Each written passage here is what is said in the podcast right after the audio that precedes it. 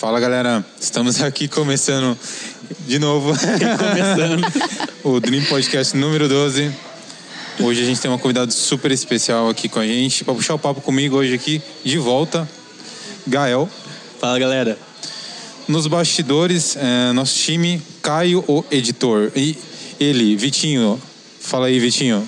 Fala galera Dream Podcast! É nóis! Galera, é, para que para você que está acompanhando nosso trabalho, é, a gente tem que agradecer muito. Um salve também para o Vitinho que está nos bastidores, que tem um canal no YouTube também, que é o Churras de Segunda. Para você que quer aprender, fazer várias coisas aí para seus amigos aí, um agrado aí. Gael tá mandando bem no churras nosso aí. Acho que tá assistindo o, Pior que eu o- só passo raiva nesse canal. Não assista se você quiser episódios passar do- fome. Não assista se você tiver de dieta também. porque nossa, é, é Não é não, tem, tem receita para pessoas magras que estão de Eu não vi. dieta. Eu não vi. Tem- Então Não você não, ainda lá. você não assistiu Ele faz. segunda-feira. Não, não assisti. Segunda-feira eu Ele fiz- faz hambúrguer com queijo, ele faz Ai, que carne com delícia. queijo, carne assada. É só coisa muito fitness pra vocês. Então, gente, é, entra lá depois, depois que você é, assistir o nosso programa aqui ou estiver ouvindo no Spotify, entra lá. É churras de segunda. Com o tempo vocês vão entender por que é churras de segunda. E hoje aqui com a gente, pessoa muito especial. A gente vai ter um papo. é, meu, você vai ah, absorver muito conhecimento, é, tanto pessoal, se você também tem uma empresa, é uma mentoria gratuita que vocês vão estar tendo aqui com ela, que é, uma pessoa incrível. Fabiana Pinhata. Oi. a Fabi é formada em administração e segura esse currículo. Ela tem pós-formação na USP, Stanford, Cambridge e Harvard.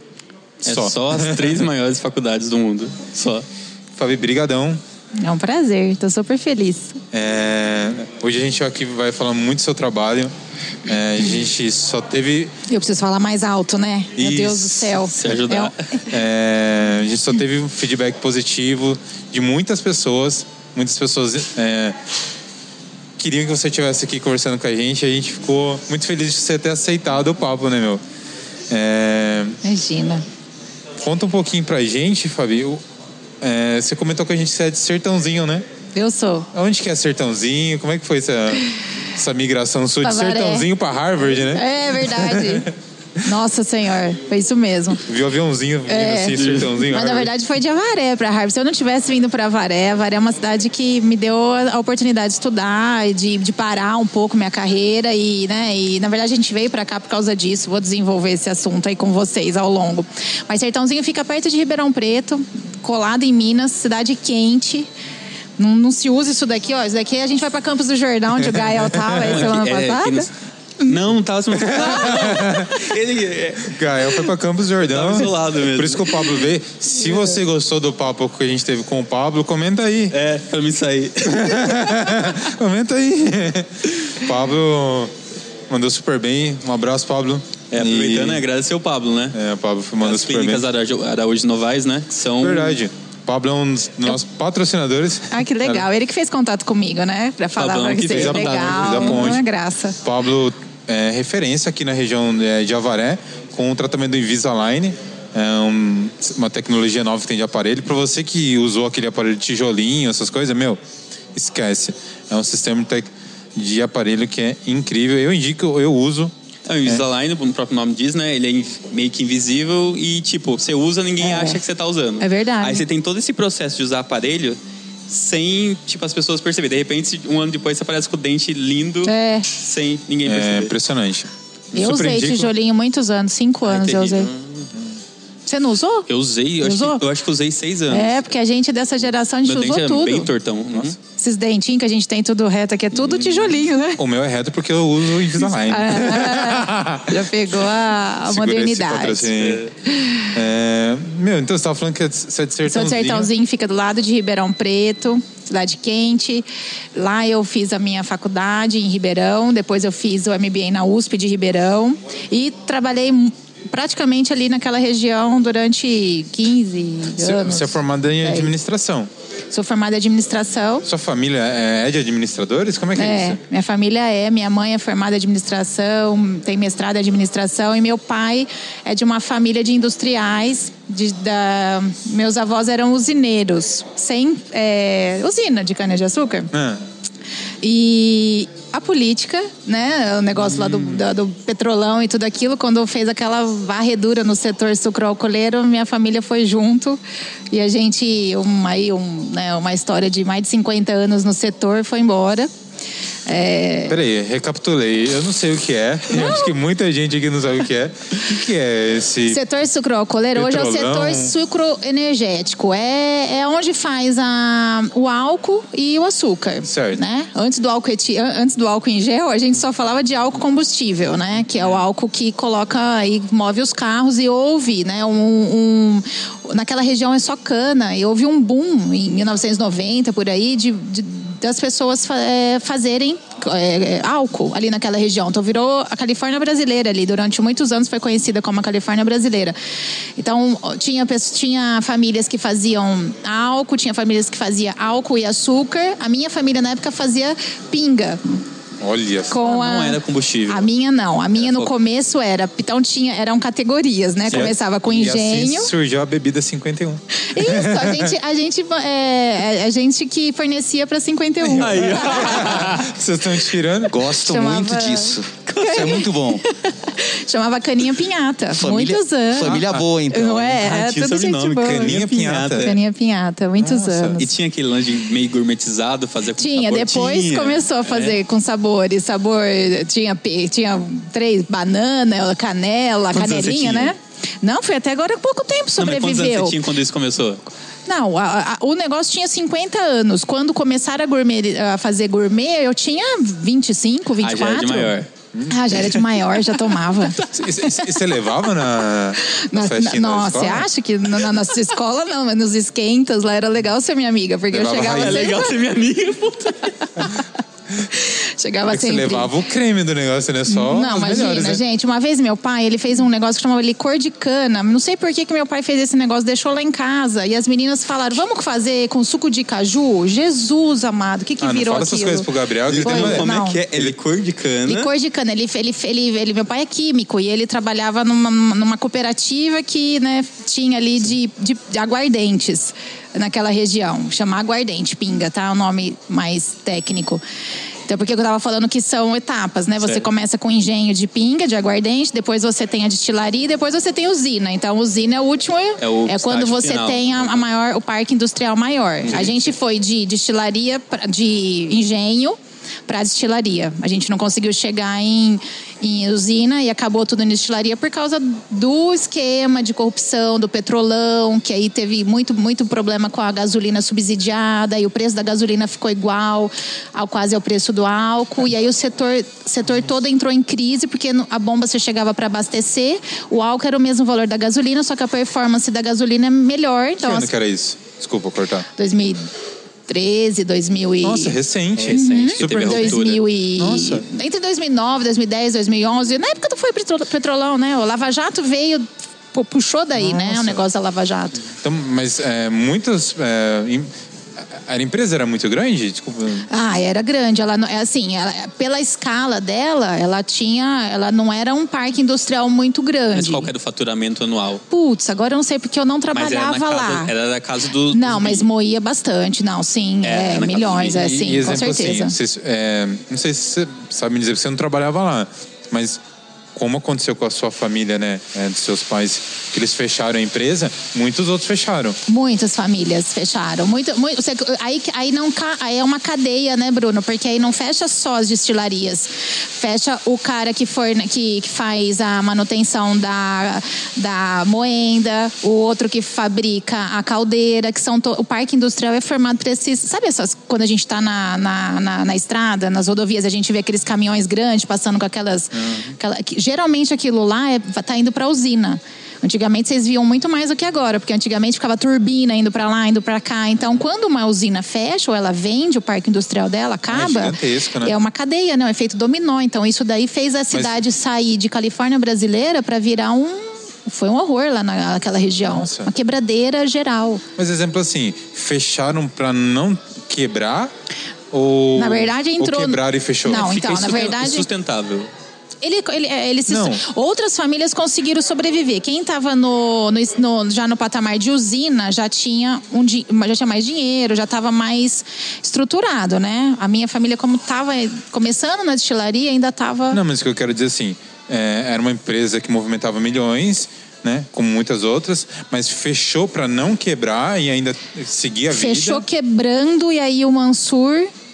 Mansur, sabe aquele pessoal da Mesbla, que era dono da Mesbla, aquela família rica de São Paulo, ia comprar. Aí chegou a comprar, mas aí quando viu que tinha muita dívida, saiu, porque, por exemplo, ia, ven- ia vender na época, acho que por 90 milhões. Aí tinha, sei lá, 60 milhões de dívida. Aí ele, para isso liqui, liqui fazer, né, para virar isso rodar de novo demoraria mais cinco anos. Mas aí, com o esquema do petrolão, todo mundo percebeu que não ia Sim. conseguir. Sua família hoje faz o quê? Meus avós morreram. E meu pai, hoje, ele tem ali a parte de, tem a parte dele que ficou das arrendamentos de terra que conseguiu toda a família ficou com as partes a, porque ele era meu avô e mais seis, seis irmãos todos eles quase morreram tem acho que tem um tio só vivo e as famílias viveram então as famílias dos filhos né que são meus pais têm o arrendamento das terras então eles vivem de renda das terras Sim. arrendando para cana vendendo para outras usinas né É, porque deve ser gigantesco, né? É, não era tão, não é mais tão grande, era grande, mas é, por causa da dívida, né? Muita dívida Nossa. que teve que pagar, né? Isso foi o, o próprio estado que quebrou. Foi, porque quando equiparam, quando você subsidia, até fiz um stories hoje falando isso. Quando você subsidia, quando o governo vai lá e, su- e paga, ele interfere no preço, né? Porque a gasolina é para ser muito mais alto. Hoje a gente paga gasolina alto porque a gente paga o preço da gasolina que ela é, entendeu? Por causa do dólar, a volatilidade do dólar. É esse o preço da gasolina. Porque a bomba, ela é cara. O petróleo, ele é caro. Sempre foi uma commodity cara. É que aqui no Brasil a gente teve esse- essa coisa de o governo pagar uma parte. Então, como se a gente dividisse a conta com o governo. Mas lá, você morou E nos aí? Estados Unidos. Lá era bem, é bem mais barato, né? Bem mais barato, porque o dólar é o dólar, né? Então, o problema aqui, então, o problema Se você for converter, ele fica mais caro que o É, Brasil. entendeu? Nossa, que complicado. isso, Converte, né? tira É. os impostos, fica mais Então é caro. mais ou menos assim, ó. Quando você tem é, é, uma, uma parte, o governo, por exemplo, ele paga uma parte da gasolina do avião. Certo. Por isso que a passagem de avião às vezes ela fica mais barata. Vamos colocar. Se ele deixasse só o cara da, da Azul para comprar, as passagens seriam caríssimas como era antes. Entendeu? Então, quando o governo ele intervém, a gente fala que há, que há um intervencionismo. E esse intervencionismo foi bom para você ter a opção na bomba e colocar a gasolina, mas desencadeou uma crise num setor Pra- inteiro e aí teve corrupção ali no meio, né? Esse foi o pior. Vou falar, posso falar besteira ou não, mas é, algo parecido como foi a quebra do que aconteceu nos Estados Unidos, mas aí no sistema imobiliário? Isso, mais Ah. ou menos assim, com relação a, a- a- a- a- ao ágio, né? Porque lá eles colocavam, foi uma bolha Porque foi bem inflacionária. parecida, mas você falou 2013, lá foi 2009, eu É, acho, né? é. Não, é diferente, né? Porque É. lá é, o governo vai injetando, injetando. Isso, injetando. lá, e- Chega uma hora que fica isso, lá insustentável e não tem inflou mais. e é. aqui, aqui foi para baixo o Ah, foi preço. o oposto. É, mas assim, é mais ou menos a mesma mecânica. É o, é o governo entrando num lugar que não é para Intervindo. entrar, Como né? que eu- em 2013 você já não tinha vínculo profissional nenhum com a, empresa da sua família, né? Não, na verdade, quando acabou mesmo ali, não, eu nunca tive vínculo profissional, nunca trabalhei lá. Mas quando acabou mesmo, assim, foi por volta de 2000 e minha avó, meus avós faleceram em 2009, 2010, 2011 já já não e você tinha mais gostava nada. daquele ambiente? Nossa você ia? senhora, demais, Você tem- muito. Eu morei lá com a minha Você avó na sabe- fazenda. Você tem essa, esse lance do paladar, de Tenho. degustar? Não, a pinga eu não tinha muito, não gostava muito, porque eu tive hepatite de, de menina. Eu brinco que eu, que eu era assim, mas eu tive hepatite, eu não- nunca fui muito de beber destilado. Mas o cheiro do garapão, aquele, aquele ambiente de cana, de Legal. pessoas trabalhando. Eu fui criada nesse lugar, né? Com, com, com, com chão batido de terra vermelha. Essa é a história mesmo, assim, da. É o, é a tradição mesmo. Eu levei meu filho lá esses tempos, porque ainda existe ali o. A terra é da família ainda, que né? legal. Não tem mais o parque industrial. Ele ficou emocionado. Tinha uma chaminé que apitava todo dia, né? Aquele que ten, ten, ten, ten, ten, aquele barulho, Ah, é muito legal. gostoso. Dá nostalgia. É, dá, nossa. Você cresceu lá? Cresci lá. Então, cresci com visão já de, de família que tem que trabalhar, né? Pra mim, o negócio nunca. O governo nunca existiu. Nunca existiu esse negócio de, não, vamos. Não, eu via todo mundo tendo que trabalhar, todo mundo recebia salário. Às vezes eu ia lá no escritório pra ver o pessoal recebendo salário. Meu- meus pais sempre foram de dar real pra gente do que era, que a gente, a gente tinha o que a gente tinha porque alguém trabalhava pra gente. Então, essa questão de, de, de, de, de- de como a gente precisava das pessoas. Então, eu queria ir para a cidade, porque era afastado, né?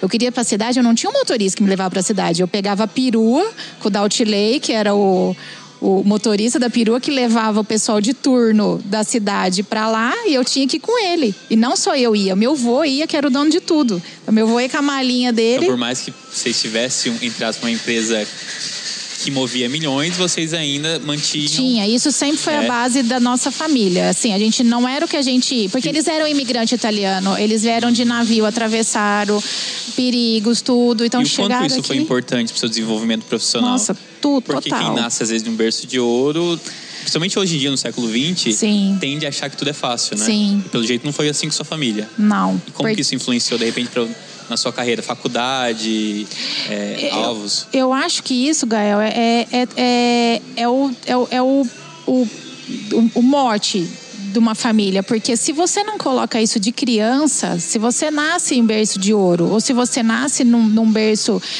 mais simples, se você não coloca os valores daquilo tudo, então um berço mais simples, quais são os valores? Você está trabalhando, meu pai sai para trabalhar, quem é o, essa pessoa que dá o emprego para o meu pai? Meu pai é uma pessoa que sai todo dia de casa e, e, e ele vai trabalhar. Quem é esse homem que dá o trabalho para o meu pai? Né? Essa empresa que abriu as portas para minha família, para abastecer a minha família, então também tem valores ali, né? Também é uma coisa que e lá do outro lado, nossa, quem são essas pessoas que estão trabalhando para gente? Como que a gente tem que tratar essas pessoas bem? Entende? Então assim, é, o que acontece é, às vezes o que nasce em berço de ouro trata o, o funcionário como um empregado, né, mal e, e faz dele um- um- uma pessoa né, descartável ali para ele.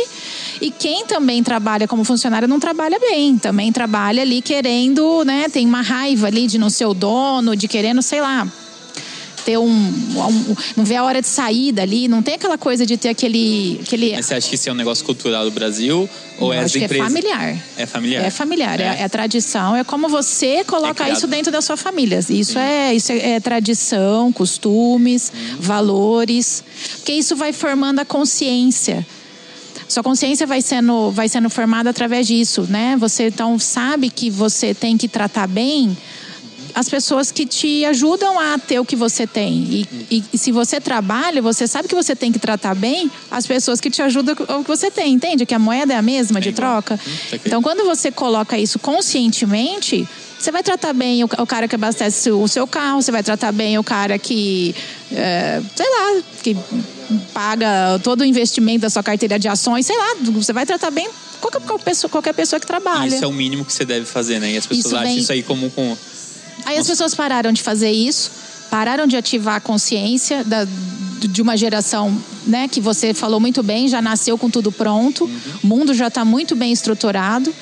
Essa geração já nasceu com internet, já nasceu com tudo. Então, isso, ah, não precisa falar mais isso para eles, né? E aí eles vêm com uma ideia de que não, que aí qualquer vento de doutrina que bate ali faz eles acharem que, né, o, o, o malvado é o, é, é o que quer o lucro, o malvado é o que desmata, o malvado é o que. E não é isso, não é isso, né? A gente está falando de, de, de valores, in- independente de que classe social você tá. E você estudava em escola particular?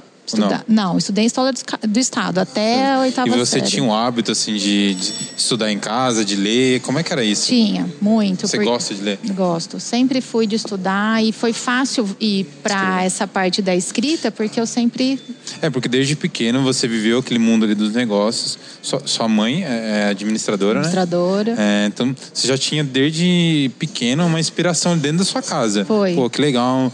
Minha mãe, minha mãe é um exemplo, meu pai é um exemplo, eu quero seguir isso. Você sempre teve esse contato ali com o negócio e com a paixão com a administração, né? Sim. Você não teve dúvidas quando assim época de. Falou, vou prestar vestibular, você não teve dúvidas. Tipo, eu. Queria fazer medicina. Teve uma hora, te- teve um momento ali da minha vida que eu achei que o pessoal da medicina, do cursinho, era muito inteligente. Eu falei, gente, esse pessoal sabe tudo, eles são muito inteligentes. Eu quero ser inteligente. Eu, eu achava que eu, se eu fosse médica, eu poderia ajudar mais. É. Aí eu me perdi ali no, dentro da, da USP, tem a faculdade de medicina, eu me perdi e entrei numa sala que estavam secando cadáver. E aí o professor meio que já viu que eu era novata. E já meio que pegou um fígado, assim, falou. Eu falei, meu Deus do céu, graças a Deus você fez isso hoje, porque eu não ia dar conta. Quando eu fui conhecer a a FSP, É. que você deu aula lá, eu ia fazer faculdade de farmácia. Aí. Só que pra mim não tinha nada esse negócio de corpo. Aí eles chegaram lá e foram mostrar uma sala que tinha uns. Tem gente. É, farmácia, eu não anatomia. era. Anatomia. Eu não achei, que era só vendo química. Eu falei, pô, legal. É, no final das contas não deu certo pra mim fazer farmácia. É, tive contato com a fotografia, mas eu vi ele que não. Graças a Deus. É bom quando acontece isso, porque aí você já, né, você já não emprega um ali todo. Imagina, se eu passasse começo. na faculdade, aí no, no, sei lá, no segundo termo lá, chega lá, mal de anatomia, eu, me deu um negócio, foi E muito que ruim. acontece muito, né? Muito, Que bastante. acontece muito, né? Uhum. Você quando. É, Sertãozinho é uma cidade grande ou pequena? Não, é grande. Igual a Varé, um pouquinho maior, porque ela é um pouco mais movimentada, porque ela tá perto de Ribeirão, que é Ah, uma grandona, né? Pequena. Isso, pequena. É, lá vocês deveriam se conhecer todo mundo, você foi Todo pra faculdade mundo. lá. Como é que era essa vida sua lá na faculdade? Se foi um momento assim de libertação sua, como assim, pô, agora é um momento meu que eu tenho que curtir também, é, sair com as minhas amigas, ou não? Tipo, você Não focou foi. 100% nos estudos? Então foi. Meu caderno roda, meu caderno era a coisa mais engraçada. Meu caderno era. E eu, eu amava a turma do fundão, porque eu sempre gostei de ter amizade com a Mas turma, né? é assim. Que raiz. A CDF senta na frente, mas Nossa, a meu, cabeça tá... tinha, tinha tocador de bateria, tinha, eu tinha é, é, cantor lá atrás, tinha, nossa, tinha muita gente. Então você estudou, mas você aproveitou também. Foi um momento gostoso. É, eu, Nunca, eu não saía, eu nunca fui em festa, eu não gostava Ah, não. disso. Não, porque eu, eu tenho uma formação cristã bem forte, assim, não de igreja é, que, que pega no pé, nada disso. Mas eu não sei, eu não. Era muita fumaça na época. Eles tinham aquelas fumaças de. É, aquelas fumaças, sabe aquelas fumaças? Aquele Ah, gelo tá. seco, aqueles negócios. Que é Todo lugar tinha coisa. aquele negócio, né?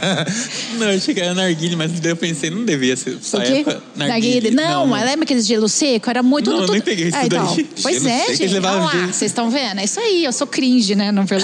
Quantos anos você tem, Fabiola? 44, eu vou fazer 45. 44? Vou fazer 45 agora. Que geração que você é?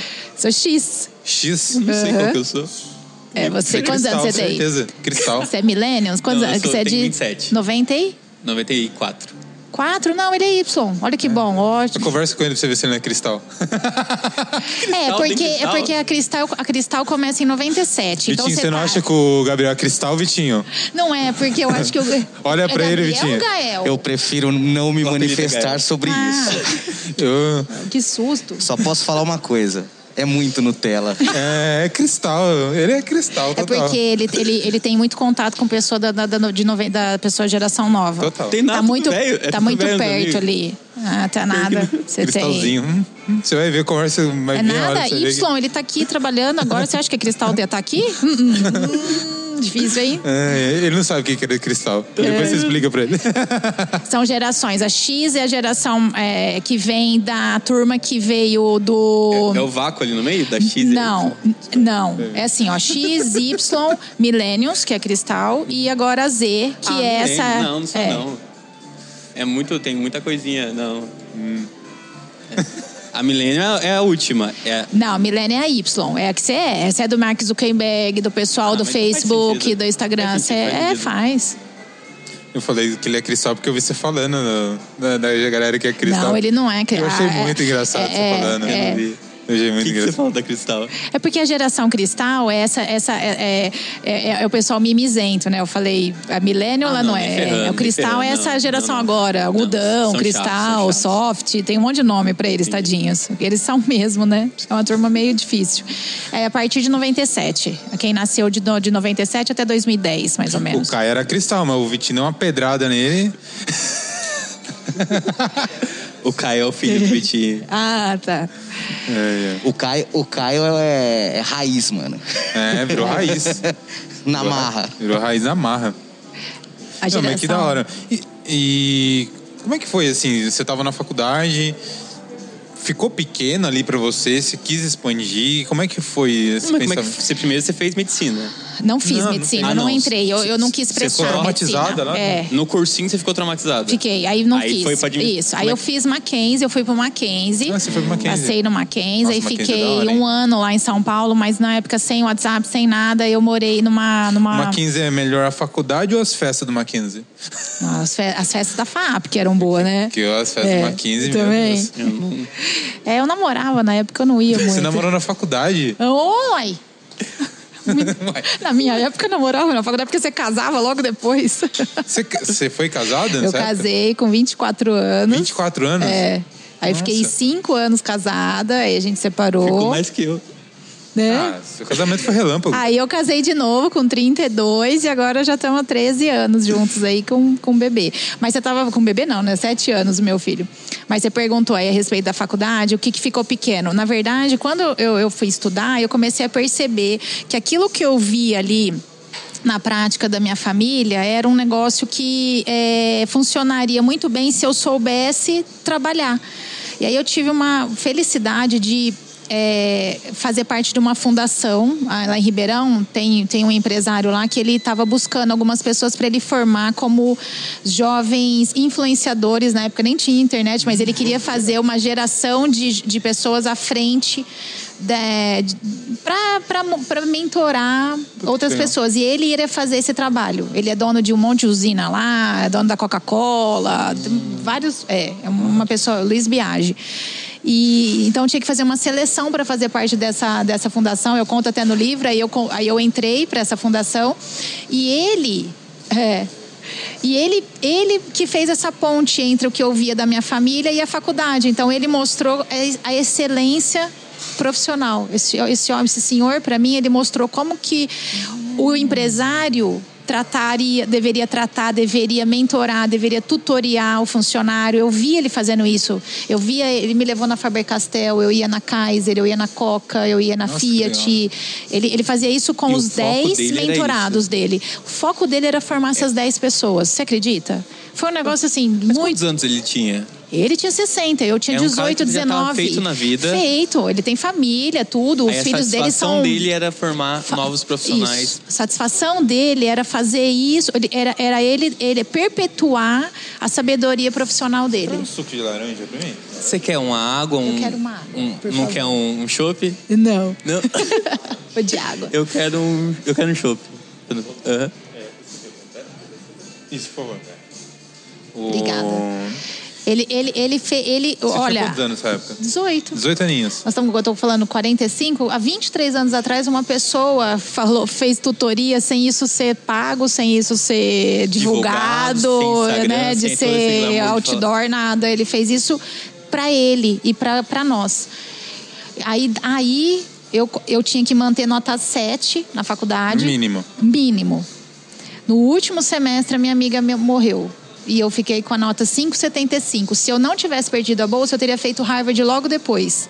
Nossa. Porque eh, tinha pós-graduação para você escolher uma faculdade da Ivy League lá, que é essa, né, essa lista de melhores faculdades nos Estados Unidos, e eu já tinha me preparado para isso. Só que essa minha amiga faleceu num acidente de carro, eu perdi uma prova e eu perdi a bolsa de estudo, porque era tão criterioso o negócio e eu perdi.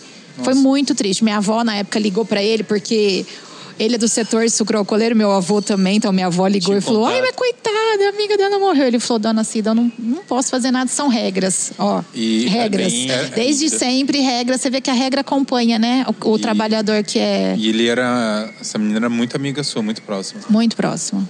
Muito querida. Foi um acidente de carro. Os pais estavam na Barra do Garça, num- numa fazenda. E aí a gente teve que Obrigado. correr atrás e ela morreu do sábado pro domingo e minha prova era na segunda. Então ela praticamente a gente passou o domingo inteiro correndo atrás das coisas. Eu na segunda não tinha condições de fazer prova. E eu não sei porque eu achei que eu, sei lá, eu e lá na UNEP não tinha, era só prova parcial e a outra e a, a média tinha que dar sete. Não tinha substituta na. Não tinha substituta. E aí minha média não Substituto? ficou. Como assim? É, Na faculdade você faz muito isso. Quando você não vai bem na matéria, você não tá legal, você não faz a prova, Isso. não faz mesmo falta, aí você faz uma substituta no fim do semestre. Só que Isso. tem que pagar. Só que dependendo da sua situação, é super cômodo você fazer isso. Isso. Como é que você vai fazendo uma rotação de, de matérias. Isso quando você trabalha e tal. Faz sentido você fazer isso. E a, e a faculdade permite. Na época, pelo jeito, não, não tinha. Não, não tinha. Na época era só parcial e a final. Então eu tinha que tirar, por exemplo, 8 e 8 para ficar com 8, 10 e 10 para te ficar com 10, 10 e 7 já já começava a dar problema. E eu tinha tirado 9 e tirei 5,75. A média deu 6, 5 alguma coisa. Não vou lembrar direito, Na mas primeira deu você foi super bem. eu fui bem, É. mas não era pra, pra, pra média da faculdade era, porque era 5 pra fa- você passar lá, mas pra média da fundação era 7. Aí eu perdi a bolsa. E daí, como é que foi pra conseguir? Não, foi muito, pra eu- pra eu- aí eu tive que. é, é, fiz o final, era o último semestre mesmo, aí eu fiz sozinha, fiz, né? Me Uhum. formei, estava trabalhando no Santander e continuei trabalhando no Santander, mas eu já tinha programado que eu ia fazer faculdade fora, né? Mas aí eu não.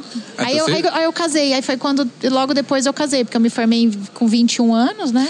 Nessa época, então você estudava, trabalhava no banco, E fazia parte da fundação. fazia parte da fundação, focado em Harvard. É. E sabendo que ali depois você iria também morar Aí fora. vai saber onde que é, momento. com certeza. Mas daí nesse momento você conheceu o seu ex-marido. Aí nesse momento a gente começou a namorar e aí eu, como eu já não ia mais pra lugar nenhum, né? Já tinha meio que esse negócio mexeu muito comigo.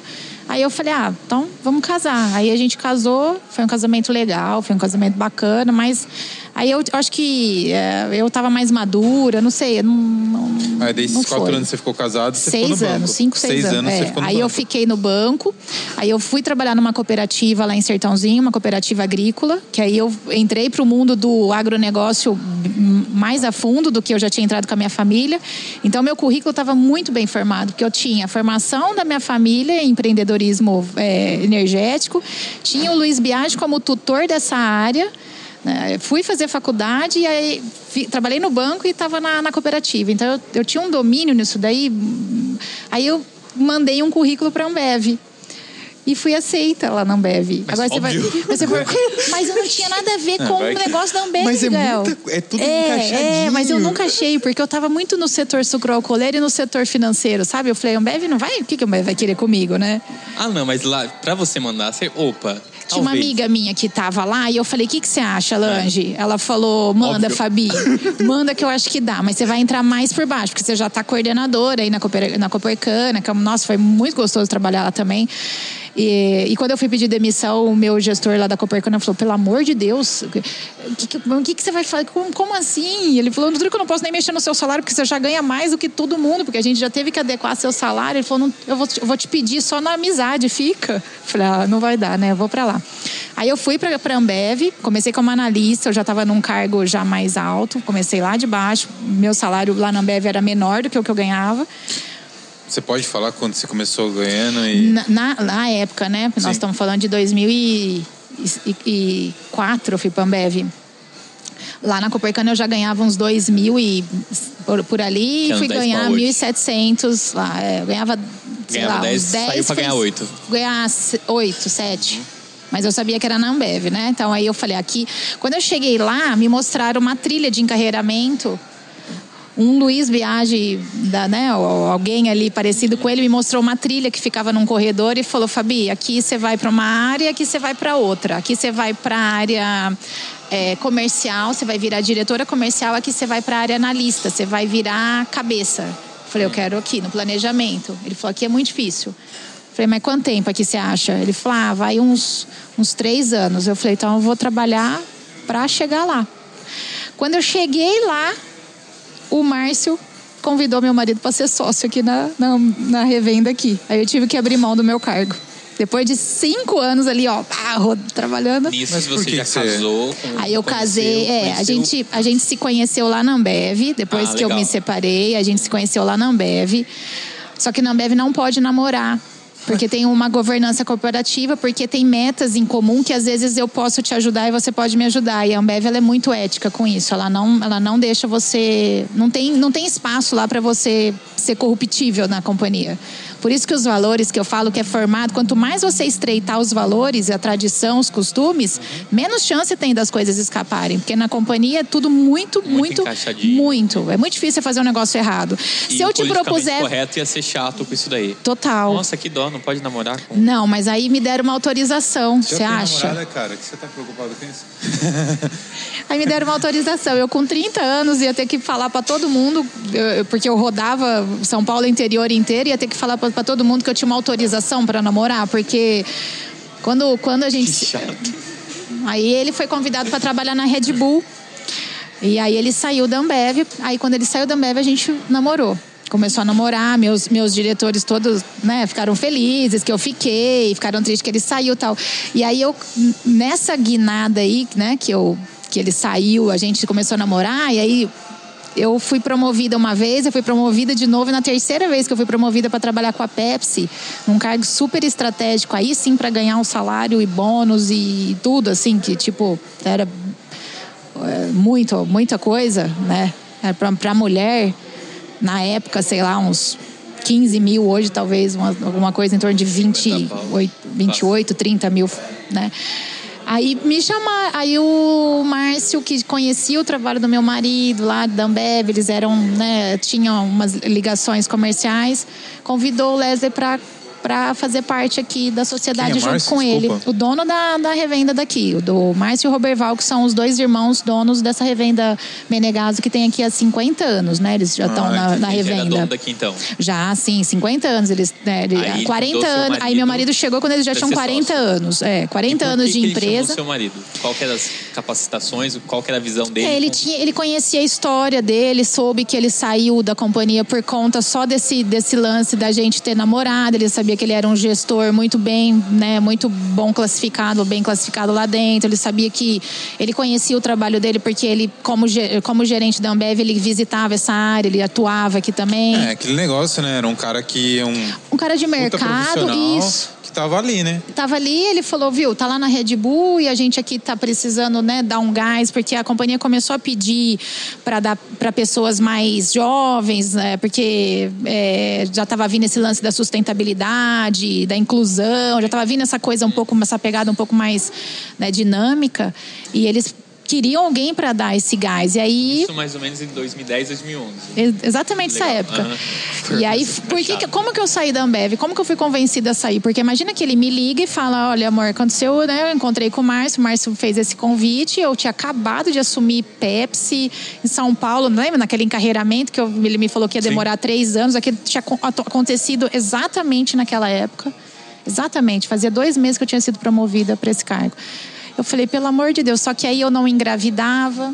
Eu já estava com 36 anos. E era um sonho.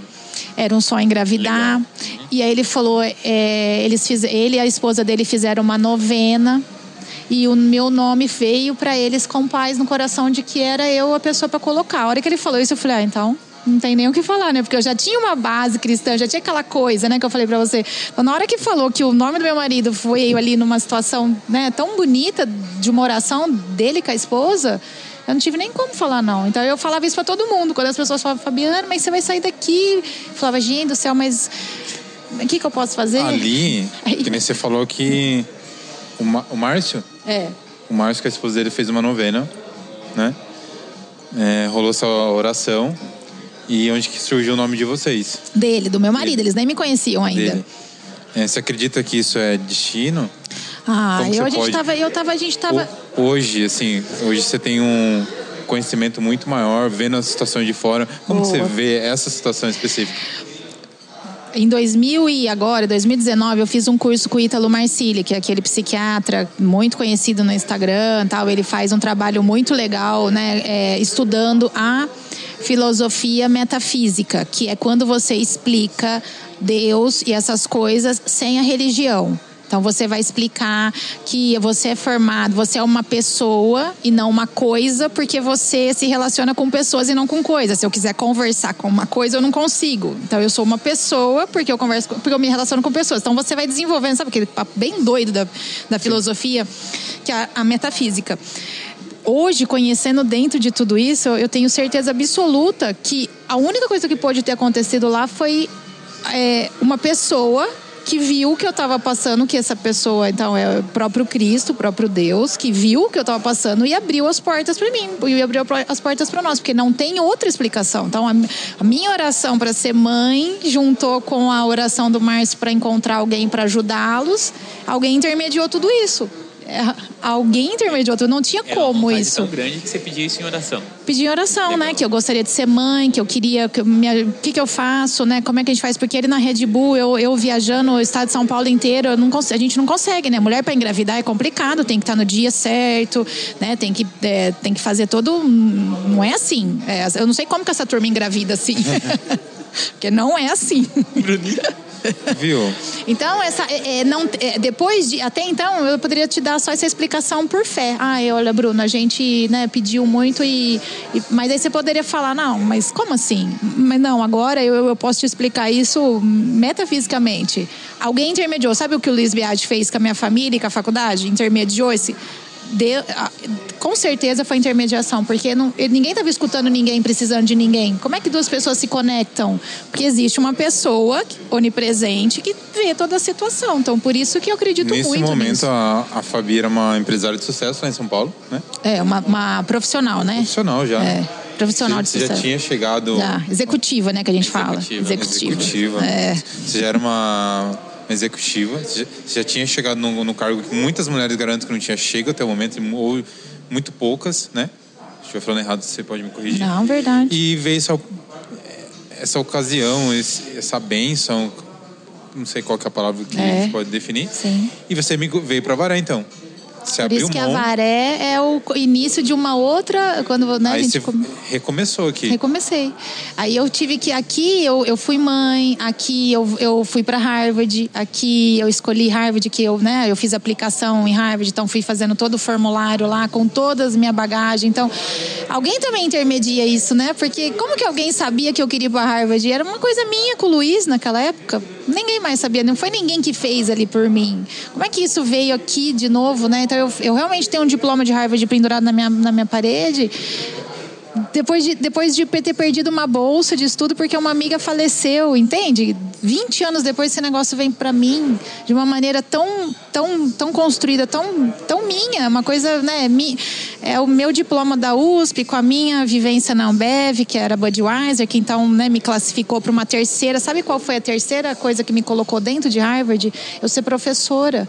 Então a FSP, né, uma faculdade pequena, né? Tanto que quando eu entrei, né, que eu fiz o curso, eu mandei mensagem para o Marcelo, que era o coordenador, para todos eles e falei, olha, o que vocês precisarem de mim, assim, porque vocês estão dentro de, né, dessa conquista, porque por eu ser professora, na hora que eu coloquei lá como professora, nossa, aí eu já vencei, sabe? Porque professor nos Estados Unidos de faculdade é é outro nível, né? É top, assim. Então, eles encaram. Tanto que eu sentei num lugar bem privilegiado na sala de aula.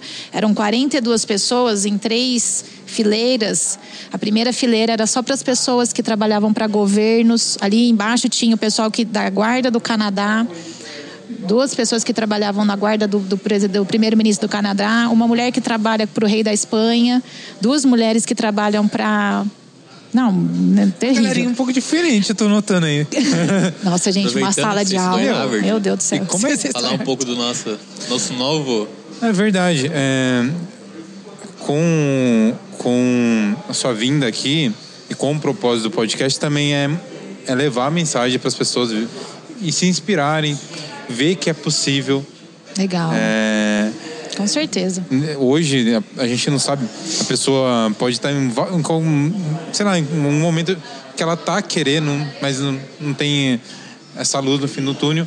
Então esse papo vai muito ajudar as pessoas a, a pegarem, depois a gente vai começar a falar do seu livro também, que vão implantar no- nos negócios delas, que vão engrandecer como, como pessoas, né? Mas o a gente pensou em algumas formas também de estar tá agregando para as pessoas e fazendo elas agirem para esse desenvolvimento pessoal. Recentemente a gente conversou com a Fabiola. Uma graça. eu acho que você conhece ela. Uma a querida. Fabiola é dona de uma escola de inglês aqui em Avaré, a FISC. E para você que está ouvindo o podcast e for lá na, na, na escola e fechar qualquer curso, se for inglês, espanhol, francês, Se você fechar qualquer curso lá e falar que você ouviu a gente, você vai ganhar durante seis meses. Qualquer curso de sua escolha é gratuito. Então é uma oportunidade assim que a gente conseguiu assim por conta do, do Muito projeto, bacana. do como que a gente está fazendo, com carinho, com atenção.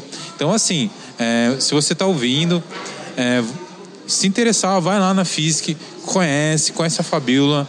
É, fica o convite também de vocês ouvirem o podcast dela.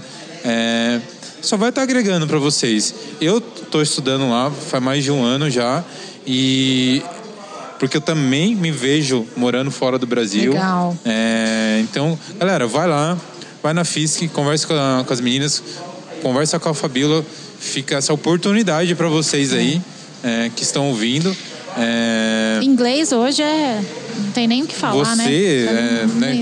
A gente não consegue nem ter acesso a bons. Bom, bom, o que eu li de. Gente, o que eu li de coisa em inglês, que esse negócio da Covid, porque o que chegava pra gente era o que eles queriam que chegasse, né? Muito enviesado. Muito. Então, assim, o que eu li, ao- o que eu li, eu, eu nunca li tanta coisa em. Bom, eu pegava aqueles, aquelas, aquelas coisas, meta-análise, não sei o que, eu entendia tudo o negócio. O ano passado, Jesus, se me perguntasse alguma coisa. Tem até o celular do Zebalos, que é o médico lá.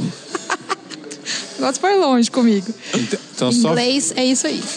vão lá é, ou entra no Instagram da FISC, fica o convite para vocês.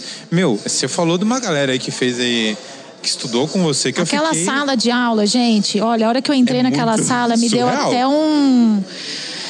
É um pouco diferente. Parece coisa de filme, né? Cara, tinha um, tinha um inglês, então, a, a- a primeira fileira era dessa, era dessa turma, né, de governo, então, que eles dão, né? A segunda era da turma de igreja. Ah, é separado. É, a segunda era da turma de igreja, Não é assim. dos professores. Não é quem chegou primeiro pegou a Não. cadeira. Ó, ali o pastor, Joga- sabe essas joga coisas? esse aqui é meu. É isso aqui. Não. E atrás, cara, tinha uma turma tão boa atrás. Eu, eu me via na frente dessa, daquela galera, eu falava, meu Deus do céu.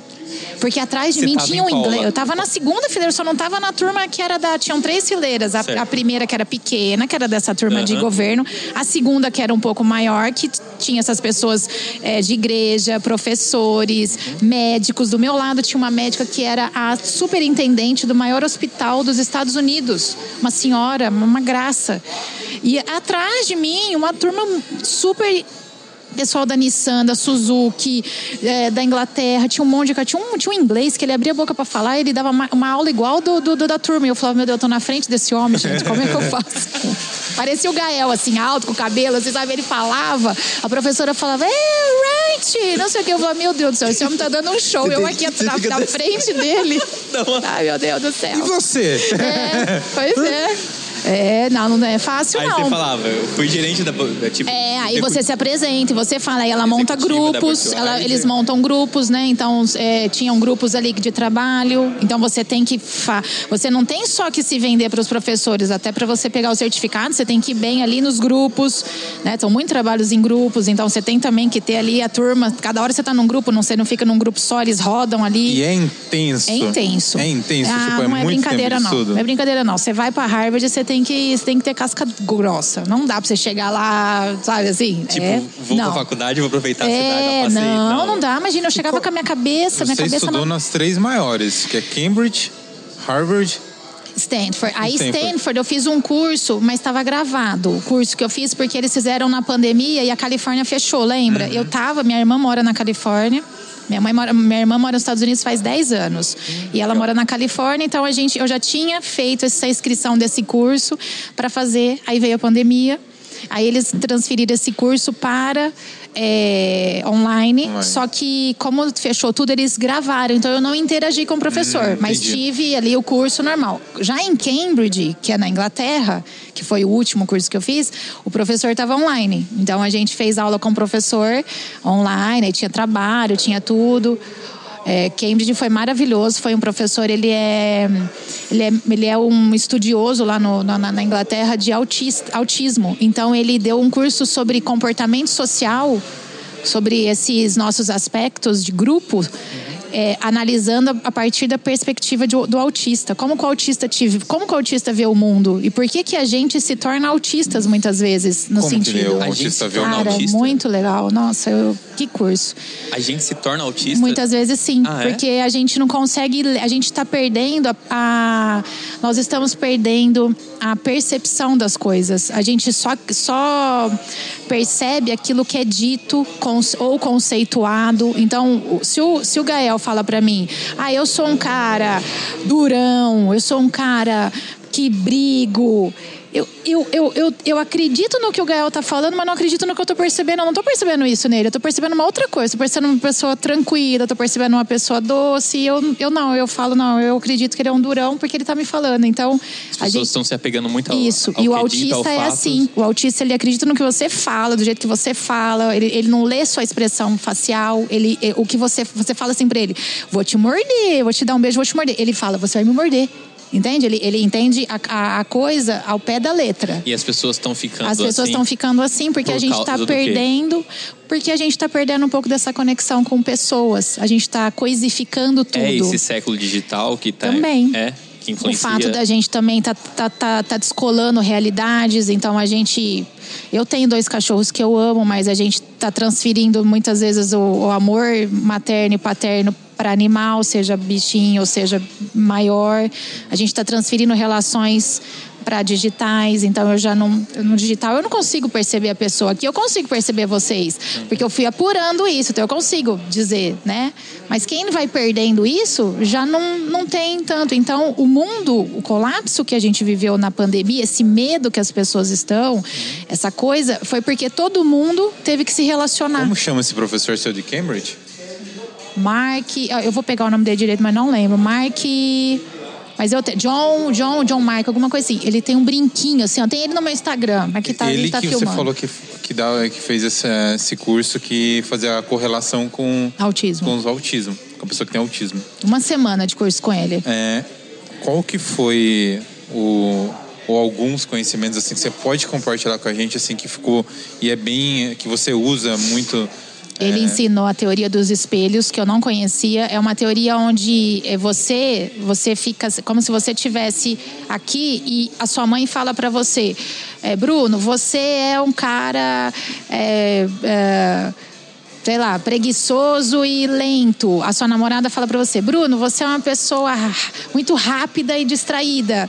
O seu amigo fala, Bruno, você, o espelho é você, você é é, aquilo que as pessoas acham que você é. Você entendeu? Você, as pessoas acham que você é aquilo e você incorpora aquilo como sendo aquilo que você é. Então tem uma frase que é assim: eu sou aquilo que eu acho que as pessoas acham que eu sou. Ele falou essa frase. Eu fiquei horas pensando nessa frase. Eu sou aquilo que eu acho que as pessoas acham que eu sou. A gente acaba sendo um espelho desse achismo. Porque se eu não conceituo, porque as pessoas falam para você, pra gente às vezes as coisas e você pega ali, como você não se conhece, porque você, a gente vai perdendo a percepção de se relacionar com as pessoas, então a gente vai perdendo a percepção de se relacionar com a gente e com a pessoa que está dentro de nós, com a pessoa que existe em nós. Então a gente vai se des, desindividuando, que eles falam, ou Mas desindividualizando. aí você perde sua personalidade própria.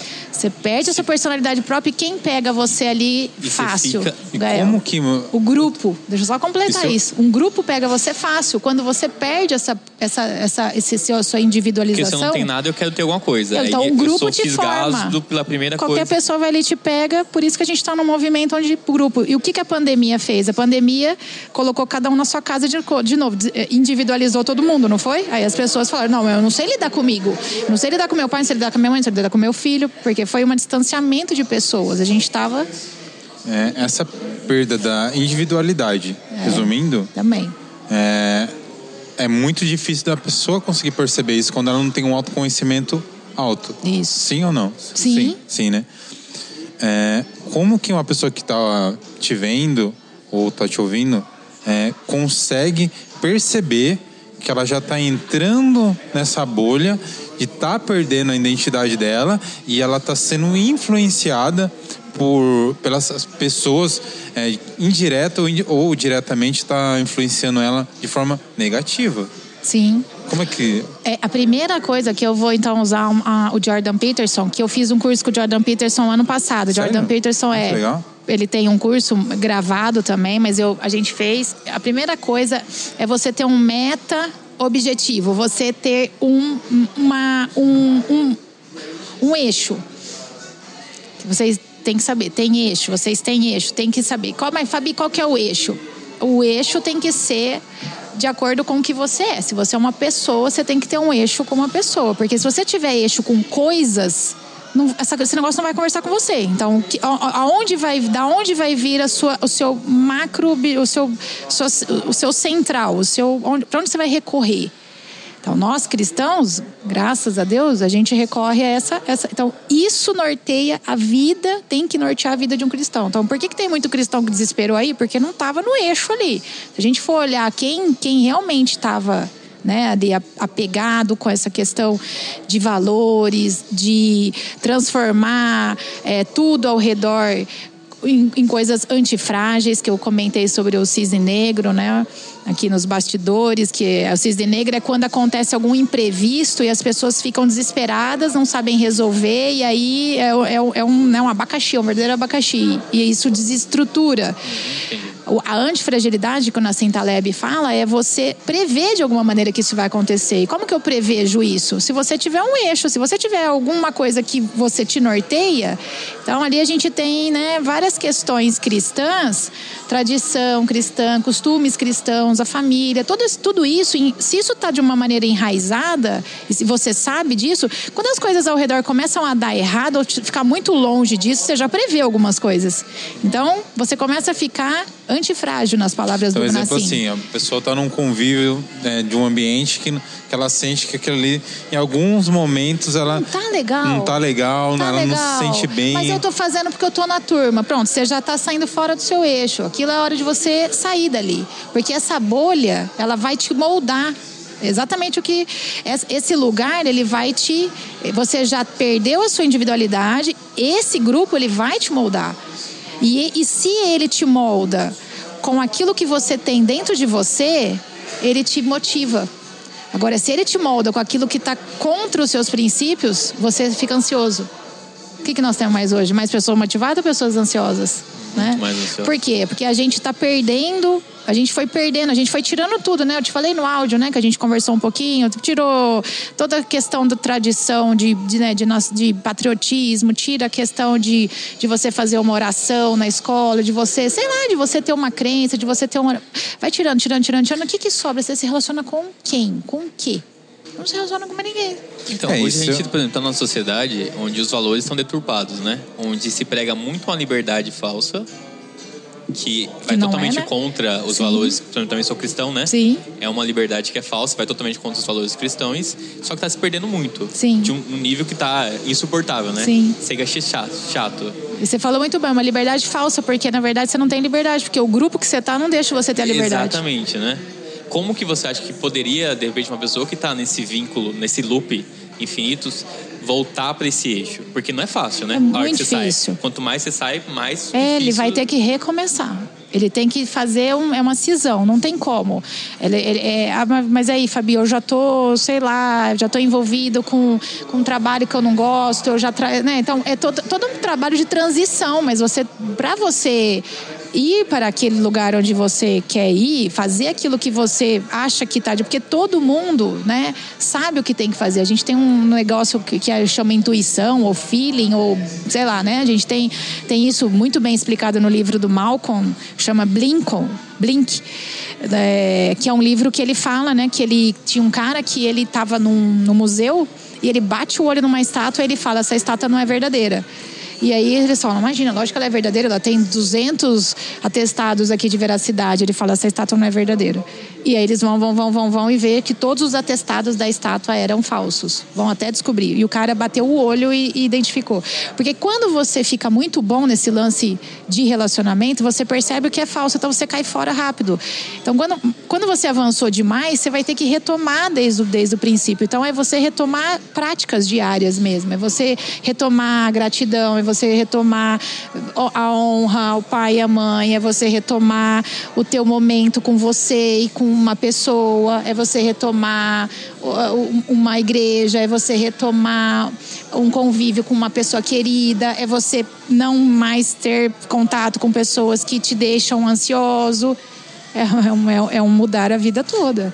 Aquele, então aquele ditado do, da média das cinco pessoas é, é muito real, né? Muito real. O, o, o, professor, o John, alguma coisa lá, que eu vou lembrar o nome dele, ele falou que quando ele fica muito com o autista, a mulher dele chama a atenção dele. Quando ele fica, por exemplo, uma semana, 15 dias, assim, muito próximo deles, ele começa a ficar ele começa a ficar é, diferente. Ele fala que ela fica conversando com ele pelo WhatsApp com o emoticon, toda hora mandando para ele. Porque o emoticon ajuda muito a gente, né? Você manda assim, ah, cadê você? Se você manda com a carinha brava, você já sabe que a pessoa tá brava. Você manda com a carinha, ah, cadê você? Com aquela dois pinguinhos, você fala, ah, tá zoando, né? Uhum. Então ela falou que, ele falou que ela brinca, ela retomava ele no, no emoticon.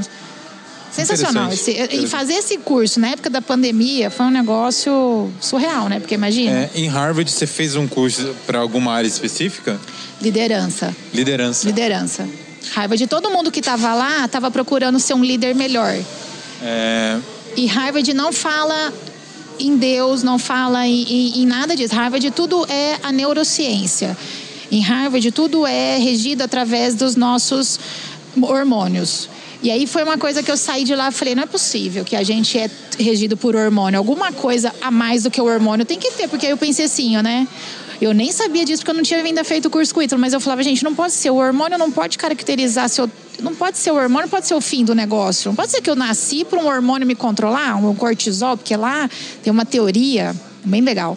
A Harvard de Medicina, ela abriu, ela fez uma lobotomia, né? Ela fez, ela abriu um cérebro e contou quando contaram as quantidades de neurônios e viram que tem um estímulo ali do cortisol que dura mais do que todos os outros hormônios. Então, se você ficar bravo com uma pessoa agora, 8 horas da noite, só vai passar a sua raiva total. O cortisol só vai sair do seu corpo depois de 26 horas.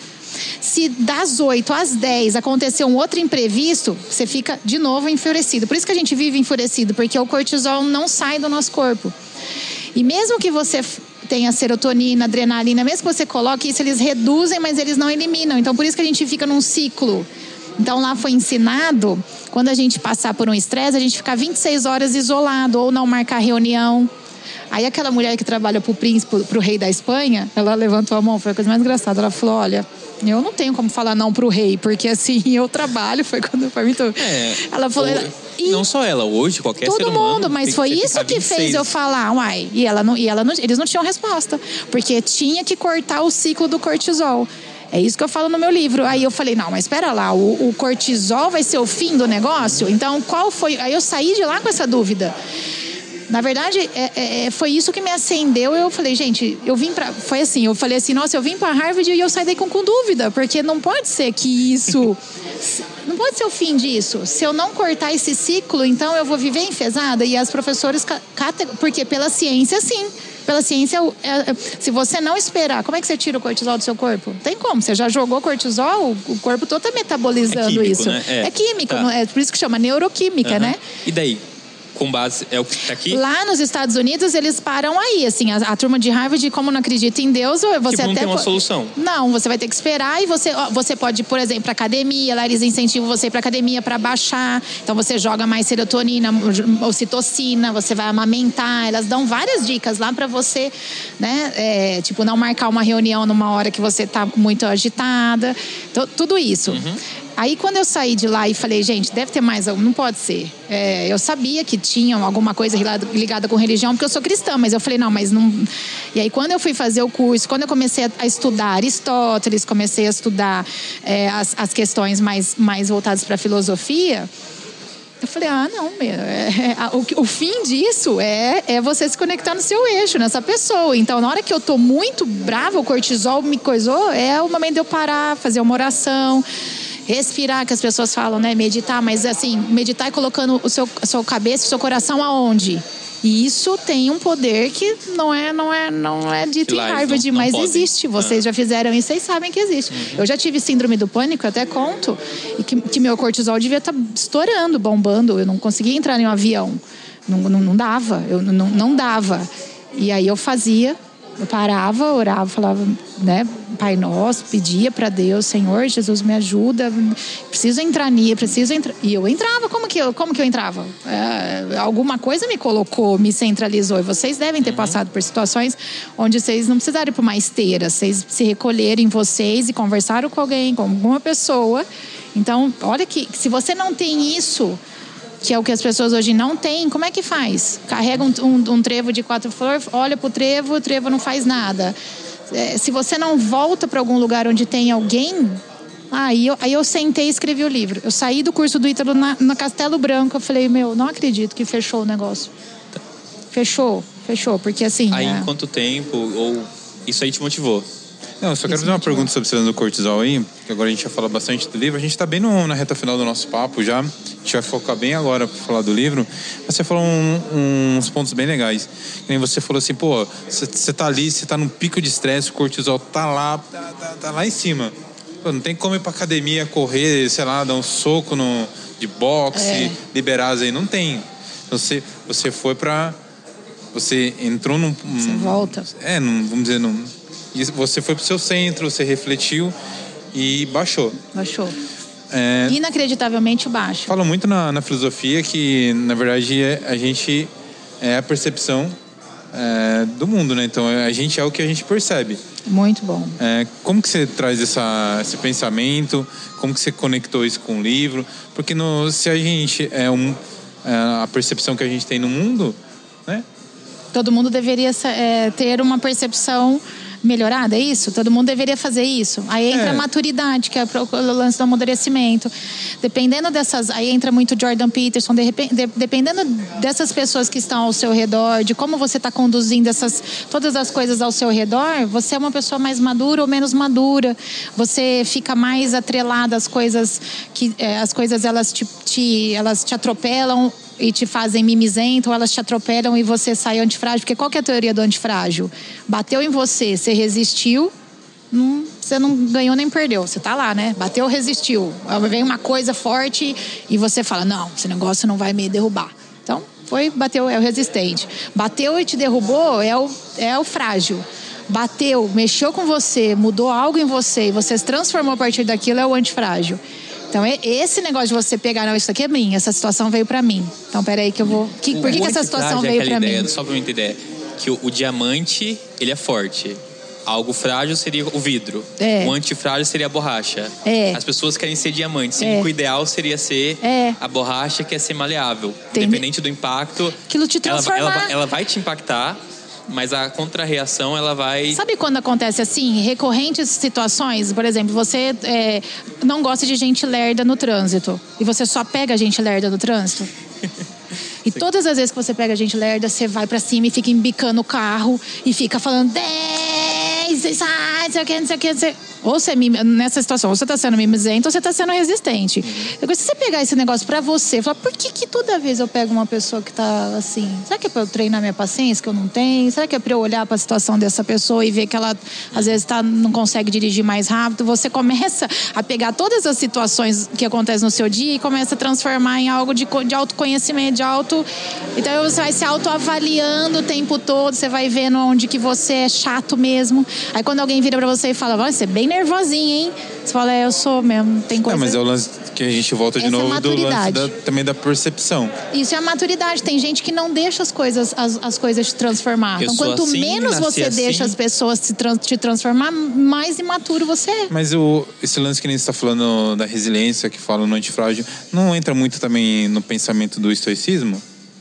Do, ou não tem nada a ver? É que o, o termo resiliente, quem trouxe esse termo resi, é que no, no antifrágil é resistente. Sim, né? Mas eu digo mais o lance assim, pô, bateu, o, o resiliente aguenta. é o antifrágil. Quem trouxe esse. O, a primeira pessoa que a gente deve classificar mesmo é o Viktor Frankl, que foi aquele psiquiatra que ficou no campo de concentração. Sim. Ele sim fez daquela situação uma antifragilidade. Ele estava em, em Auschwitz, ele estava num campo de concentração onde todo mundo sucumbiu E ele ficou lá usando toda aquela situação para ele sair de lá um psiquiatra melhor. Ele falou: não, eu tenho que sair daqui são. Sim, Então- não, é, que- é que é um pensamento muito antigo, por isso que eu comentei do estoicismo, porque é, é muito, tá muito... É, mas tá perdido, Bruno. É tá porque perdido, tá muito o lance sabe. assim do. Ah, beleza. Você trabalha numa empresa, você não gosta, mas pô, no outro dia você tem que ir lá e dar 100% de novo e fica nesse loop do, do bate e aguenta e. Então, tipo assim. Então, mas é- você é acha isso que eu tô é, falando. é uma coisa que não é muito antiga, que ainda as pessoas não conseguiram se encontrar para ter respostas? Mas não é bate e aguenta, é bate e re- ressignifica. Se tá Sim, doendo. mas é o, o estilo do pensamento que eu quis dizer. Porque, exemplo assim, você foi para Harvard, foi lá, estudou, saiu com dúvidas. Foi- foi uma coisa- Passaram informação. Não, e a informação que eles passaram, ela, é- ela, é, ela, ela é baseada em estudos científicos. Ela acontece. Todo mundo aqui sabe que, é- que pratica isso. Às vezes lá em casa eu faço isso, tá? Às vezes eu tô muito nervosa e eu, eu dou um tempo. Tipo, se eu fiquei muito nervosa, sei lá, seis horas da tarde, eu tento até o máximo que eu puder, até as seis horas do outro dia, não ter muito nervoso, pra eu não emendar um nervoso no outro, porque dá super certo isso. Se você tiver essa oportunidade, dá super certo. Mas, né, eu, eu, eu testei isso várias vezes. Meu marido, nossa, faz O isso. que, que você acha que dá. é, Mas nas- hoje ficou. Hoje, exemplo assim, hoje, é, o conheça a ti, a ti mesmo é uma coisa. Né? Aham. É, e por que, que você acha que até hoje não tem isso nas escolas? Porque quando você vai. Boa, Bruno. Não sei te falar por que, que eles fizeram isso. Por que, que a gente tá. é, é, tem um livro do Ortega y Gasset que chama Rebelião das Massas. É um intelectual. E ele fala que esse. E isso é o. É, é- é- é- é- é o alvo, é você se, se distanciar cada vez mais dos intelectuais e deixar essa massa de pensamento toda disforme fazer uma, um politicamente correto. Putz, o cara escreveu isso em 1940.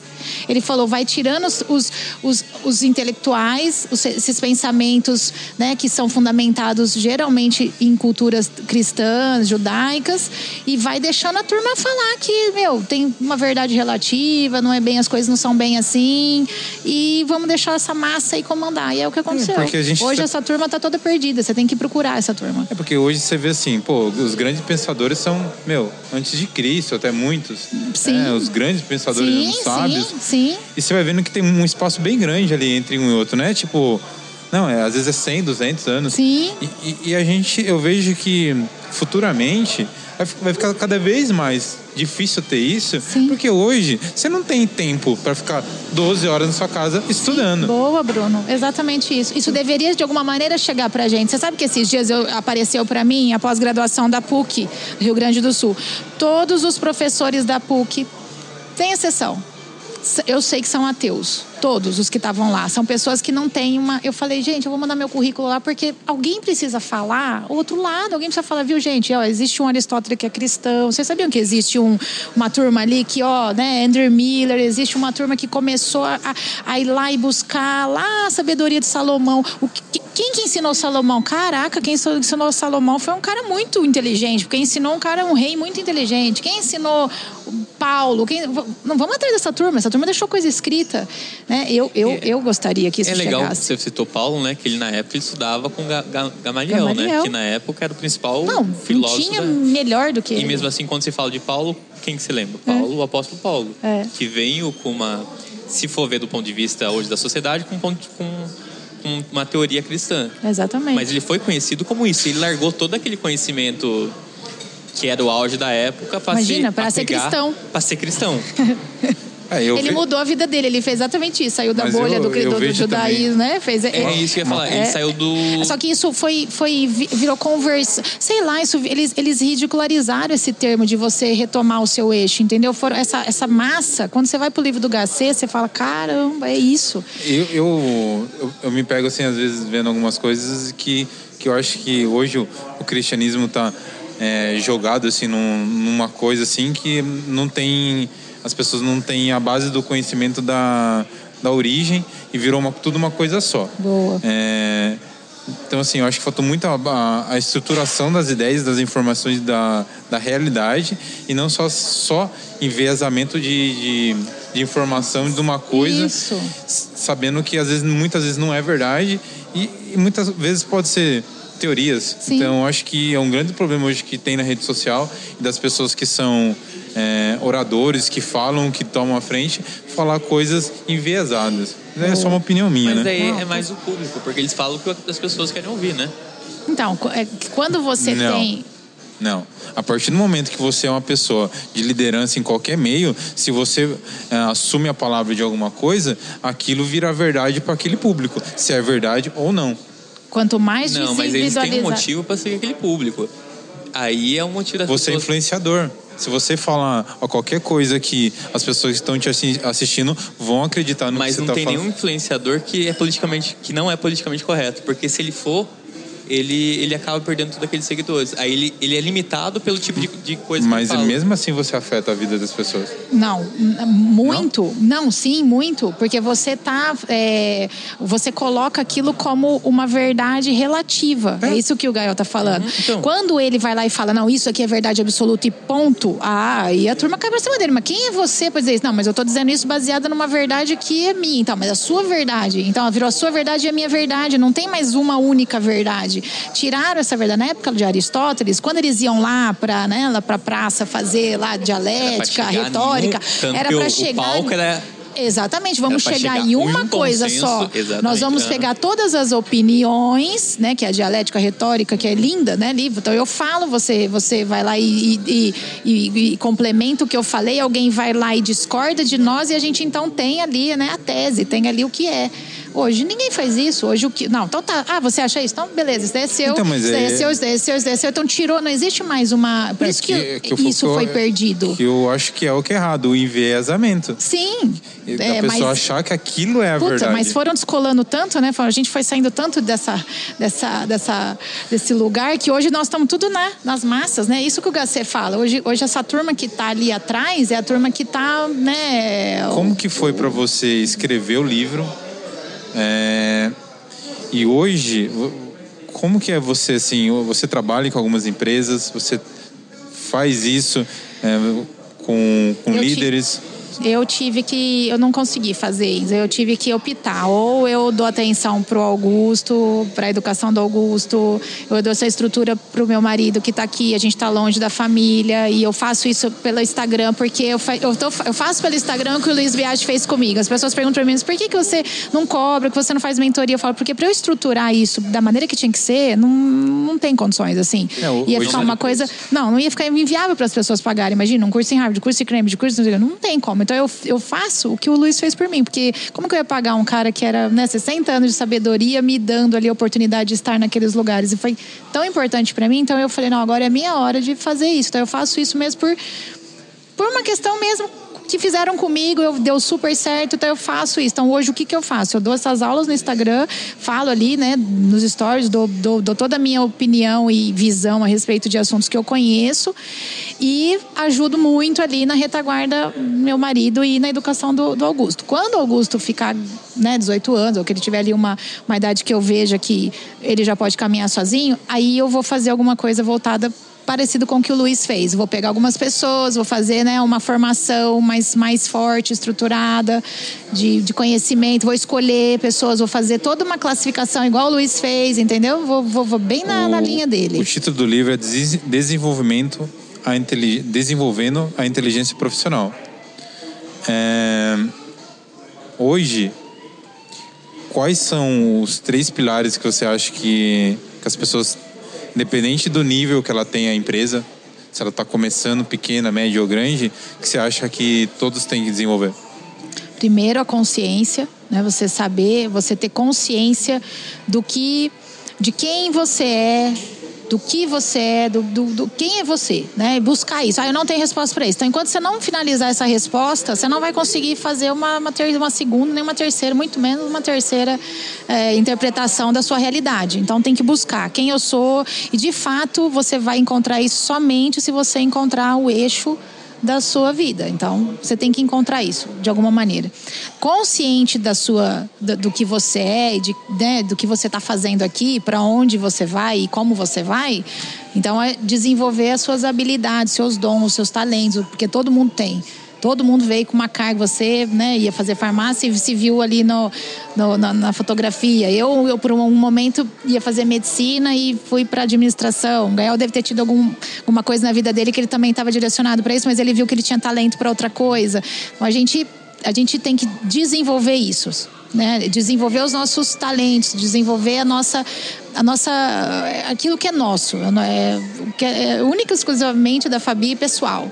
E em terceiro é você ter articulação com essas três, é você ser inteligente.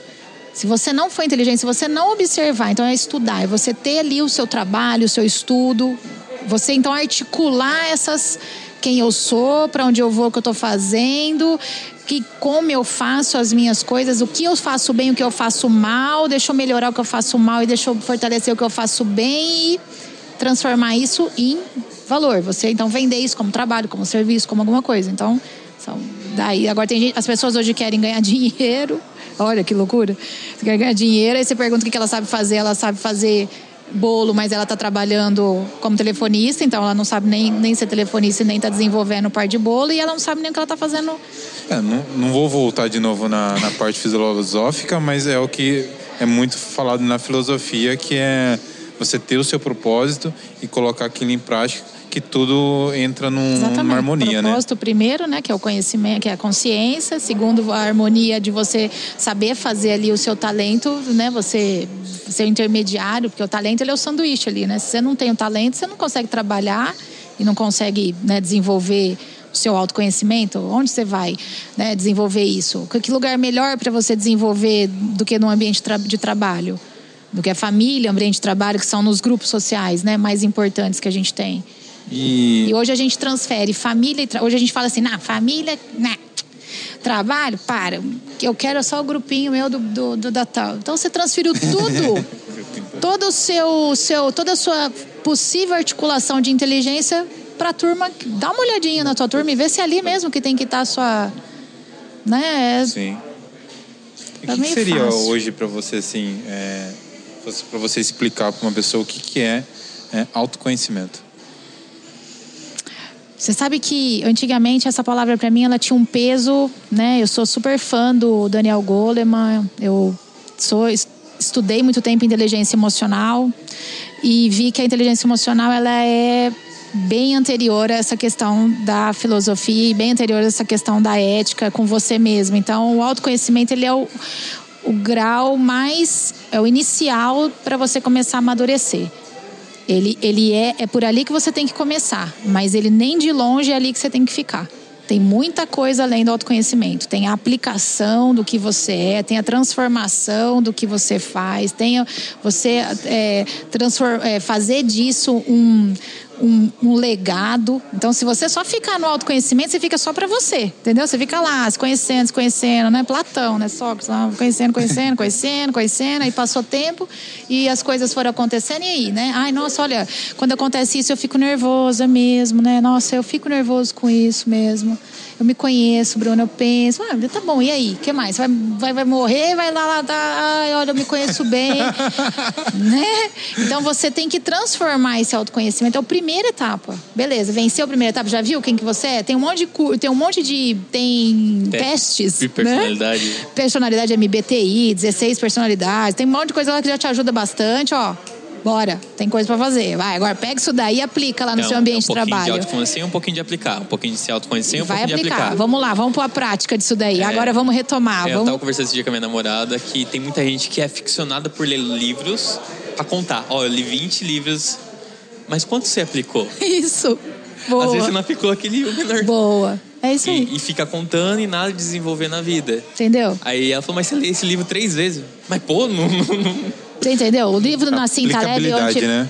Então, então é o, primeiro, é o básico. Então, a pessoa que fala só, assim, a não ser que a pessoa ela ensine sobre isso, então, de fato, ela vai só falar disso, porque ela é né, mentora, ela é tutora de autoconhecimento. Então, ela vai sempre estar tá repetindo aquilo, igual o professor de anatomia vai estar tá sempre falando sobre anatomia. Ele não vai te ensinar a ser cirurgião, né? Ele vai estar tá lá te ensinando a entender o. Mas a partir do momento que você então entendeu, vai para a próxima, vai para a próxima fase. É, eu mesmo. Eu fui estudar fotografia mesmo depois de muito tempo. é, eu era uma coisa que era muito natural para mim. é, nunca tinha lido nada de fotografia. Eu peguei a câmera e comecei a fazer. É, eu conhecia pessoas que liam e não iam pro front, vamos dizer assim. É, eu fui lá, comprei uma câmera e, e arrisquei, sabe? É, e fui estudar depois. Que não é o legal. certo, mas... Não, na verdade, pode ser, né? Pode É. ser, porque você foi. Primeiro você atuou no seu talento e depois você foi desenvolver a Você sua habilidade. desenvolver. É. Sim, ele é muito bom no que Sim, eu já que ouvi falar do Bruno. Nunca, a gente realmente tá busca, falando. Não, ele realmente busca É. a sensibilidade nas fotos. Olha, que não é aquela legal. foto que você fala bonito. Não, você fala aquela foto tem, tem um Eu já vi de... coisa, é verdade, eu já vi aqui. Um Eu, eu até pensei, uma época eu pensei de, de te chamar pra você fazer, mas meu Deus, pensa numa pessoa que não sabe se vender. Meu marido fala, "Olha, se você soubesse, mas eu não sei, eu não sei fazer pose, eu não sei fazer as coisas, eu lembro. Não, mas é, não é vendendo meu peixe nem nada, mas é uma. Quando eu comecei a me conhecer melhor, é, teve esse lance da, da, da pandemia. Eu, eu vi de duas formas. Poderia ser a pior coisa da minha vida, ou eu poderia pegar algo de positivo nisso para me trazer para minha pessoa, óbvio, é, e engrandecer. É, teve uma situação, é, uma, fotografei uma pessoa que é amiga nossa em comum, e a pessoa estava passando uma situação é, complicada na vida dela, é, e eu fotografei essa pessoa e eu vi em loco, até ele chamou muito minha atenção para isso, que a pessoa teve uma mudança muito grande. E, e que nem você falou assim, ah, eu não consigo me vender. É, então hoje, por mais que você, meu, você é autora de livros, você tem milhares de cursos, você também tem um bloqueio em alguma forma. Ó. Então, hoje, é, eu me conhecendo melhor, eu é, tendo um, um conhecimento e base é, prática nisso, é, eu ajudo pessoas, que nem você falou, independente do nível de consciência, Legal. a tirar essa barreira e fazer. Que bacana. Hoje, além do, do profissional, tem você é, é mu- mulher, você sabe muito melhor que eu, que as mulheres são cada vez mais jovens entrando numa fase de depressão é, por, por vínculo de celular, de Instagram e e elas deveriam estar vivendo o pleno da vida, meu, por mais que tenha, é difícil ser jovem hoje em dia, tá- várias coisas em meio à pandemia, mas, pô, você tem 14, 15 anos, você, você, tem, uma, você tem casa, você tem comida, seus pais gostam de você, por mais que você tenha problemas, meu, a gente faz parte de projeto social, a gente sabe, meu, o que, que realmente é ter problemas É, certeza. pesados. Você falar pra uma pessoa de projeto social se instalar na sua realidade, que ela entra na casa dela, não tem Então, água assim- encanada, ela passa frio, você fala, não, aceita a sua realidade, você consegue fazer isso? Então, assim, a É? gente É sabe que a depressão é um negócio super sério, mas é, cada vez mais, por conta da rede social, as pessoas estão sendo envolvidas por essa bolha, que nem você falou, e tá perdendo a identidade. tá perdendo essa coisa de conhecer pessoas. Então perde, eu não percebo mais. Eu passo, né? Eu passo, eu passo em cima das pessoas para acudir a, a, floresta amazônica. Exatamente. Eu passo em cima da, né, da, da- da- de situações para para ser a favor do, do, do pet. Do, do- é, então, é, é, é to- entendeu? Eu sou a favor do aborto e Tá sou contra. totalmente. Então, assim, a gente, para arrumar, não arruma mais. Não arruma, né? A gente não consegue mais, a gente não vai arrumar o mundo. Não tem como, já foi. Tem Isso que daí, resetar de novo, né? né? né? Deus tá aí enquanto, enquanto isso não acontece, o que, que nós vamos fazer? Nós vamos ficar aqui, as pessoas fazendo assim, ah, não, agora vem, agora vai. Eu vou, eu vou, é aquela, aquela frase, né? Eu não confiar no que eu vejo, mas eu confiar no que, eu, no, que eu, no que me falam. Vocês têm que ler um livro que chama 1984, de George Orwell. Ele fala, né? O cara Esse eu fica no, no final do livro, o cara fala pra ele: quantos dedos tem aqui? Ele fala: tem, tem quatro. Não, quantos dedos tem aqui? Tem quatro, eu tô vendo quatro. Não, quantos dedos tem aqui? Não é quando você tá vendo. não é quanto você tá vendo, é quanto eu quero ouvir que você tá. que- Quanto eu quero ouvir. Ele falava, tá bom, me fala qual é o número que você quer que eu ouça, qual que eu falo, porque eu vou falar. Ele falou, não, eu quero que você fale o que eu, que eu acho que você tem que falar. A loucura tá nesse nível. Então, assim, ele tava vendo o cara que colocava quatro dedos, mas o cara queria que ele falasse qualquer outra quantidade e ele tinha que acertar a quantidade do cara. Então, nós estamos assim hoje em dia no politicamente correto, né? A gente vai falando até agradar. Ah, ah Bruno, ah, não, não, não. Então, tanto faz, né? Porque qualquer coisa que eu falar não é mais a minha verdade. Eu perdi o centro, agora sustenta um negócio no centro. Sustenta uma coisa no centro sem apontar o dedo, sustenta uma coisa no centro sem você julgar o outro. É muito mais difícil. Onde que está esse equilíbrio todo, né? Porque as pessoas têm o livre-arbítrio também. Eu tenho amigos, eu sou super contra o comunismo, essa parte da esquerda me incomoda demais, a maneira como eles manipulam isso. E eu tenho amigos comunistas, pessoas queridas que são comunistas. Então, o que faz eu, querer, eu ter, ter, um, ter um, um sentimento de amizade, de, de carinho por essas pessoas, se não considerar o eixo da minha vida, que é o livre-arbítrio? Não foi isso que falaram para mim? Eu, a pessoa que conversa comigo não, não, não, não nos disse que nós temos um livre-arbítrio? Ele disse o princípio de tudo, diz que a gente tem um livre-arbítrio. Como é que eu não vou dar o livre-arbítrio para alguém? E como que eu vou deixar de amar ou de gostar dessas pessoas? Mas eu não participo do ambiente deles, não é um ambiente que eu tô junto. Animal. Até porque é chato. é. Não é um ambiente bom para mim. Não, não suporto. é, Fabi, meu, a gente teve um papo incrível. Foi. Foi muito bom, muito bom mesmo. É, a gente divagou em alguns momentos. É, espero que você tenha curtido. Nossa, foi muito bacana. É, deu um bom, bom papo. Nem tenho noção de quanto tempo foi. É, hoje, né? Então a gente está finalizando o papo e normalmente muitas pessoas vão ficar até o final é, para às vezes pegar um, uma frase sua. Teve muitos ensinamentos. Com certeza as pessoas vão ouvir e ouvir de novo. Meu, é, com certeza muitas mulheres vão vir. É, você teve uma carreira é, linda, é, uma história de vida muito bonita. Como assim? Se você, você tivesse duas pessoas aqui que não fosse a gente, você pudesse passar uma mensagem para elas, você sabe que vai mudar a vida delas de alguma forma. Qual que seria essa mensagem? Uma, uma mensagem curta, mas que, que você sabe que, meu, isso daqui eu vou falar para qualquer pessoa que isso pode agregar para ela de verdade. Que mensagem seria essa? Eu conscientizaria essa pessoa que a gente é um, um arco eterno. Nós não temos, nós, nós não, não, não vamos morrer e acabar. A gente tem uma história. Nossa história é uma jornada que a gente vai construindo enquanto a gente está vivo. E depois que a gente não está mais aqui, a gente provavelmente continua essa história, porque se nós somos formados a partir de uma pessoa eterna, o princípio da eternidade de alguma maneira também está em nós, não fisicamente, mas isso vai vai chegar, né? Metafisicamente a gente chega que a gente vai chegar nisso. Então, que o legado da sua vida vale a pena não para esse mundo, para esse momento que a gente está vivendo, mas para uma vida.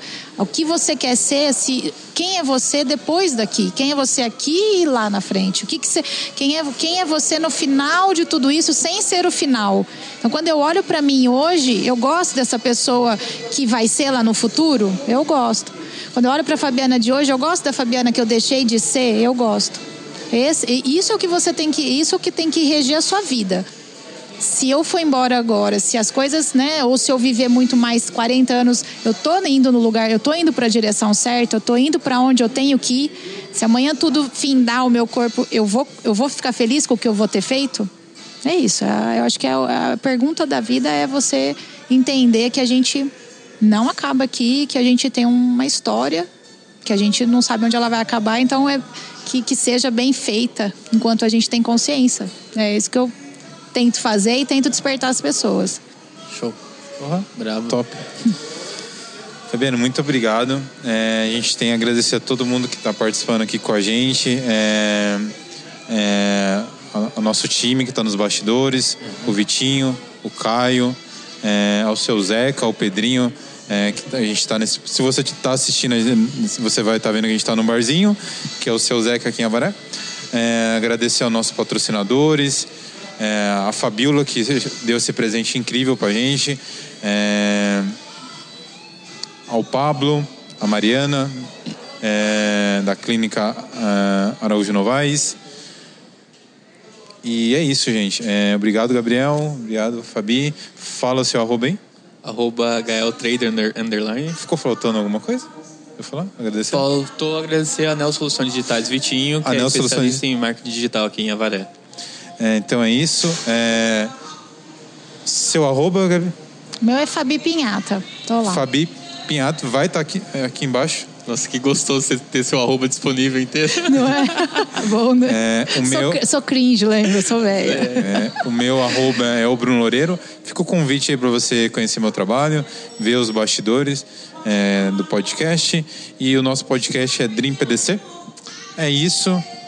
Tchau, tchau. Obrigado, gente. Até a próxima.